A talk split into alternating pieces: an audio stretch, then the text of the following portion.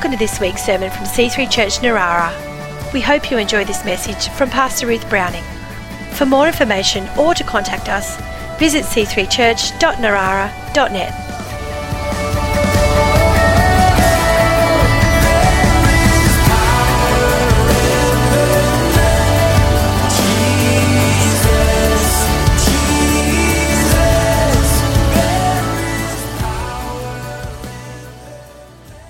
Father, thank you so much that your word is so powerful. You speak to us from your word, Lord God, and I pray we would listen. I pray we would grow. I pray for every single person watching today that we would have soft, yielded, meek hearts to learn your ways, Father, in every area of our life. Thank you, Lord God, for your blessing. Thank you for your presence. Hallelujah. Amen. Praise God. So, there's a lot of talk about being fit these days, isn't there? We all want to be fit. I think I think it might have started in the 70s. Is anyone is anyone old enough to remember the Jane Fonda videos? it was all the rage to be fit and fantastic and it's never really stopped. Just the whole fitness thing and now now we're all coming out of ISO and there's talk about, you know, if you gained weight in ISO and we've got to get back to the gym and hockey starting up is all, are your sports starting up again? So it's a bit like, ah, I don't know how well we will be able to run, but it is, it's good to be fit. It's good to have some discipline. It's good to have a body that works well. And I guess I guess with fitness, it's interesting, isn't it? Because it's a little bit like I, I got the thought of, I was wondering about whether I'm fit or not. Because recently we went, we have occasionally gone to the beach near Bethany's moved, Bethany and Justin have moved to the beach. So we've gone to the beach and there's some sand dunes. So, what a great way to get fit to run up and down sand dunes. Have any of you ever done that? It's really hard. So, Justin and Bethany, who were just both young and super fit, and Keelan, who's just amazing when it comes to running, and Chris, who is naturally very fit, just charging up and down sandhills. This is great new, super fast way to get fit because it's just maximum output in a short period of time. And so I join in. And, um, you know, I, I'm not great at running up sandhills behind all those fit young people, but I give it my best shot you know, I, I have a go, I join in, and I, I don't know if they've noticed, but I find some sneaky little shortcuts. You know, there's ways that you can. There was one way, you know, I perhaps don't do quite as much as them, but you know, I give it a go, give it a go because I want to be fit, but I don't feel like I'm fit in compared to them. But just the other day, I was going bushwalking with some ladies, and we were walking up some fairly steep hills in the mountains. And, you know, we got to the top of the mountain and they just were all puffing away and they said, Oh, because, you know, Ruth, you're so fit. And I'm like, um, I said, No, I'm not. And they go, I mean, are your muscles shaking? Is your heart in pain? Are your lungs screaming? And I thought, Well, no. And they said, See, you are so aerobically fit. And I thought, it really it just really struck me. I thought it's all relative, isn't it? Just depends. When I'm running up sandhills with Justin and Keelan, I'm not fit. But apparently, when I go walking with other ladies my age, I'm fit ish. So it depends. But the point is this fit for what? You see, this is the thing. I'm obviously not an athlete and I'm not fit enough to lead the life of an athlete. I'm a pastor. So I believe that what we're talking about is fit for the life that God has given us. I'm fit enough and healthy enough for the life that God has given me to be a pastor. I'm not a professional athlete. I'm not even close, and I don't need to be. And so, what I need to do is make sure that I'm fit enough to live the life that God has called me to live. And I believe that God will give us the wisdom and the discipline and the balance to live that life. And it's good to know. Because if I start feeling bad because I'm not fit enough to be a professional athlete or even an athlete, then you feel guilty and you feel horrible and you feel like I'm a failure. But actually, I am fit. I fit my life. My body fits the life that God has given me. So that's kind of true about being about physical fitness, but there's another kind of fitness that we're talking about today. And thank you to, to Murray and to Eleanor and, and various ones for sharing with us about that. We're talking about financial fitness. And actually, the rules are very similar. When we talk about being financially fit, the Bible has a lot to say about it, a lot. And I want to start with this great scripture 3 John 2. Beloved, I pray that you may prosper in all things and be in health, just as your soul prospers. I pray that you may prosper and in all things and be in health, just as your soul prospers. Prosperity is a great word, but I think we've done with prosperity the same thing that we've done with fitness. When we think about prosperity now, we think about being really rich. Just as when we say, Are you fit? we're kind of comparing ourselves to athletes or, or, you know, personal trainers. And compared to them, no, we're not fit. But the word prosperity here, what does it mean? Does it mean that we're really rich and we've got a very fancy house with a view overlooking the, you know, the harbour bridge? Is that prosperity? Because if it is, then we all feel like we failed, or, or a lot of us do. But I believe that it's not about being prosperous in comparison to rich people. It's about having the life that we're meant to live, being prosperous with this life that God has called us to, so that we have enough money, enough food, enough clothes to lead, to lead this life. This is the prosperity that God is talking about here. He's not talking about us being super rich, He's talking about us being prosperous, about having the right level of financial blessing to live where God has called you to live. That's what it means to be prosperous. And when we look at it that way, we can almost relax and see God's goodness in the life that He's given us because we are prosperous. We're so blessed so long as we understand we're prosperous for this life and don't compare ourselves in foolish ways with other lives. That word prosper there, I looked it up and it actually means good, the, the wonderful word you, which is all through the New Testament, as in eucalyptus, this, you know, evangelist. This word, it's good road. It's, it's to, it means you're on a good road, you're on the right road. You're on a road that is the right road for you, and you can walk comfortably on that correct road. So, again, I'm prosperous enough to lead the life of a pastor's wife on the Central Coast, which is where I'm meant to be.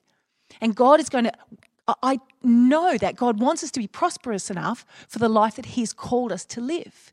And He, John prays there, I pray that you may prosper. I pray that you would be on that right road, on that good road, and that you would enjoy that road with good health. We talked about health last week, just as your soul prospers. So we need to have faith that God wants to give us all that we need, and He certainly will. You know, the Bible says, I've been young and now I'm old, and I've never seen the righteous, you know, hungry or their children begging bread. And I can say that too. I, I'm, I've been young and now I'm older. but I have seen in my life that God looks after his people. You, you know, we've been in Russia and you know that we saw that, that they prospered for the life that they were meant to have. When we got to Russia in the 90s, it was tough. It was a very financially difficult time for the Russians. And they didn't have a lot. They had their Sunday clothes. I think we've shared this with you. They had the clothes they wore on Sunday and the clothes they wore to work. And then they didn't have a lot of clothes, but they didn't need a lot of clothes. You go to church on Sunday, you got your Sunday best. And then Chris and I arrived, and I mean, I had about, I don't know, I probably had five or 10 outfits I could wear to church on a Sunday when we arrived. And I sort of realised that I didn't need them, and Chris was the same. We didn't need them, so we just gave them away. And it was so fun. So fun to go to church. I can remember distinctly going to church one Sunday at, at church in Russia, in St. Petersburg. And every single person, because we gave our clothes to them all, because we felt silly having so many clothes. And so they all loved our beautiful Australian bright clothes, and every person on the stage was wearing a, piece of our clothing. And that was wonderful. They were prospering. We felt blessed because we were giving. And the interesting thing was, I didn't want any more clothes. It felt weird having so many clothes compared to the people around you. I just wanted to have my Sunday outfit too. That's all we needed we were prospering at, in that in that level where we were in Russia. Compared to here, I guess that's not prosperity because here, if you've only got one outfit on a Sunday, that's considered not great if you wore the same outfit every Sunday.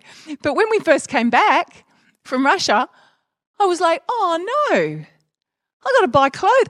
You can't wear the same clothes every week. I actually found it annoying. I know that fashion is, a, is sort of an artistic form and a lot of people enjoy that, but it wasn't an artistic form that a lot of the Russians got into at that time because they couldn't. they had other artistic forms. But, you know, I had to get back into buying a lot of clothes and but can you see that prosperity it looks different where you live and that and we have to have faith that whether it's a, a we're living in Russia during the 90s or Australia in the 2020s, God wants to prosper us. He says, I pray that you may prosper in all things and be in health. So we have to have faith that God wants to prosper us and faith that He will put us on that good road and we'll have that right level of prosperity for the life we have now. You know, I just one more story there. I was just talking to an um, an Indian friend of mine, a pastor, who actually I've just met. You know, we're friends already, but um, and I was asking her how how's how things going in, in Mumbai, and and she told me, you know, it's it's pretty tough there with with COVID and things. But she was sharing that one of the things that they were able to do as a as a wealthier church in Mumbai was to get food parcels to the poorer churches and the, and the pastors that were ministering in the slums. And she said we couldn't we couldn't go there because you, you know everybody's in isolation, no one can get out. But we knew some policemen who were allowed to travel around.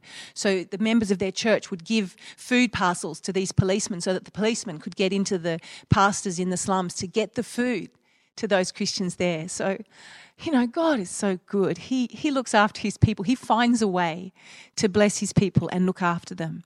And, and we need to have faith for that. Whatever season we're in, you know, when you turn the TV on now, it's talk of recession. I mean, I lived through the recession we had to have. Thank you, Paul Keating, and, and we survived, you know. And my parents lived through, you know, much worse than that, you know, at, at the end of the war and things like that. But people survive. God looks after his children. So let's have faith that God wants us to prosper. And let's have faith that the Word of God tells us how to live, and that if we follow what the Bible says, we can be financially fit. And it's not about being amazingly fit, as I said, athletically fit, or amazingly rich necessarily. It's about having the prosperity for this life. So let me just quickly, I mean, really, look at the word. If you if you're interested in your finances if you want them to work the word of god is so full.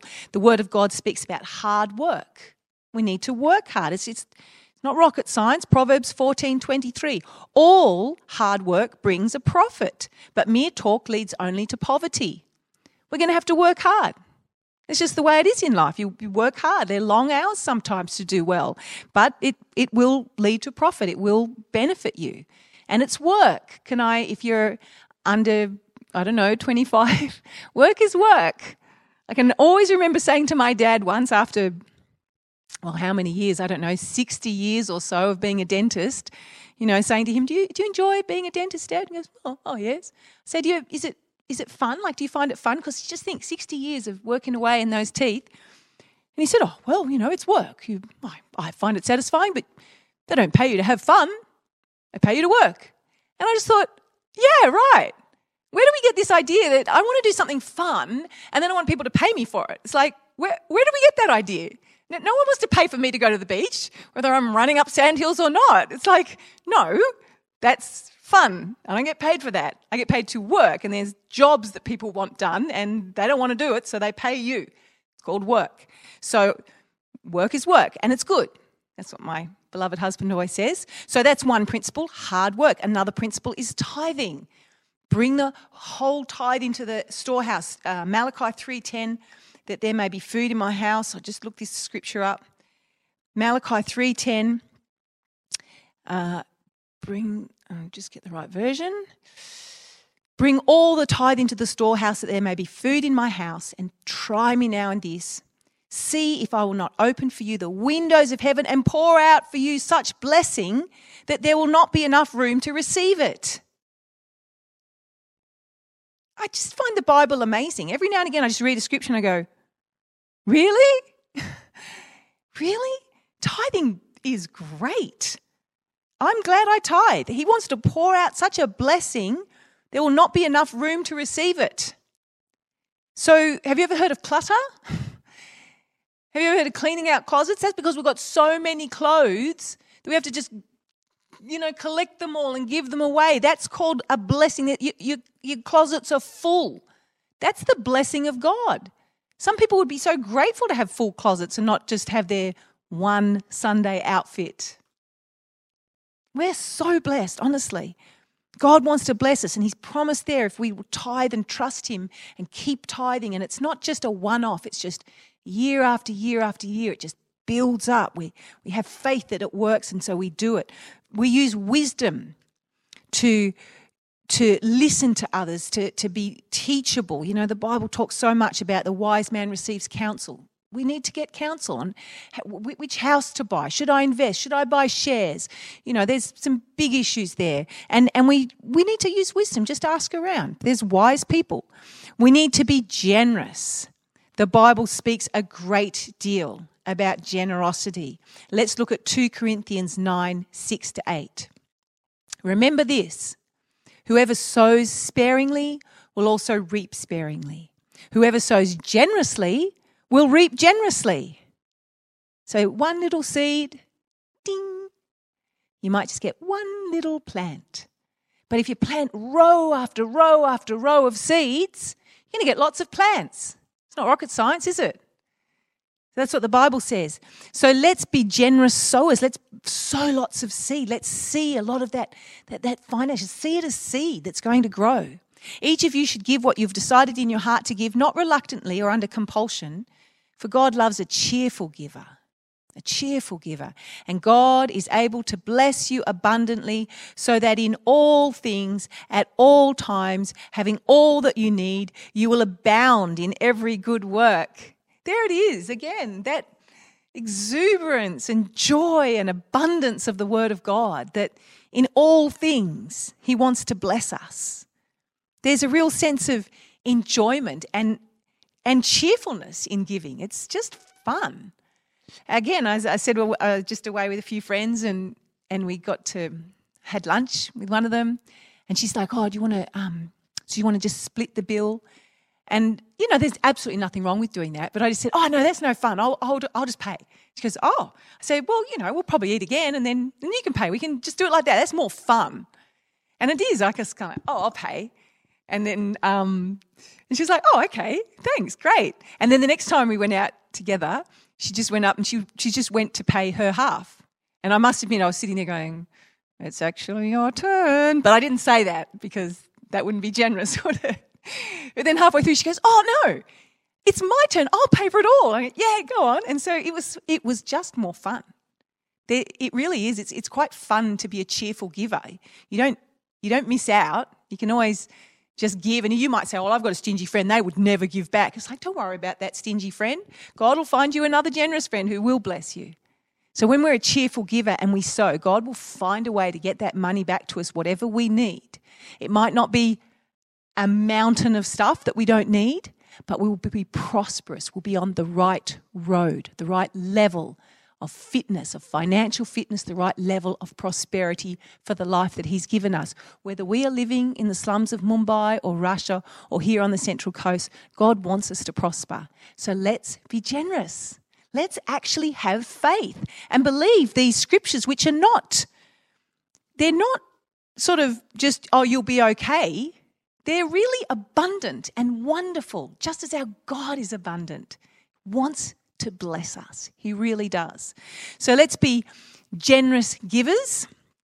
And as you know, we've been talking about uh, our building fund. This is a vision builders time of year, and we're really excited that we can be involved in in building this church, in building, you know, the, the, the actual physical environment around us, but also in being able to minister and be involved. So hopefully you've all got one of these Vision Builders brochures. If you don't have it, please let us know. We'll give one to you. And I want you to really pray about how you can be generous.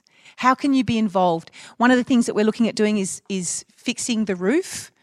And it does actually leak. I was in the children's ministry just the other day and I, I went, it looks beautiful because we've done it up, but then there's these mark, awful marks all over the roof, and it's, that's, that's a cracked tile, and that's water, and then someone I thinks actually drilled a hole to allow the water to, to come through. So, you know, we just want to fix that so that our, our roof's not leaking, things like that.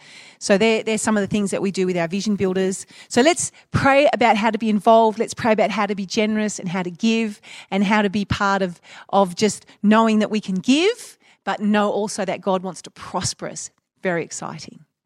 Praise God.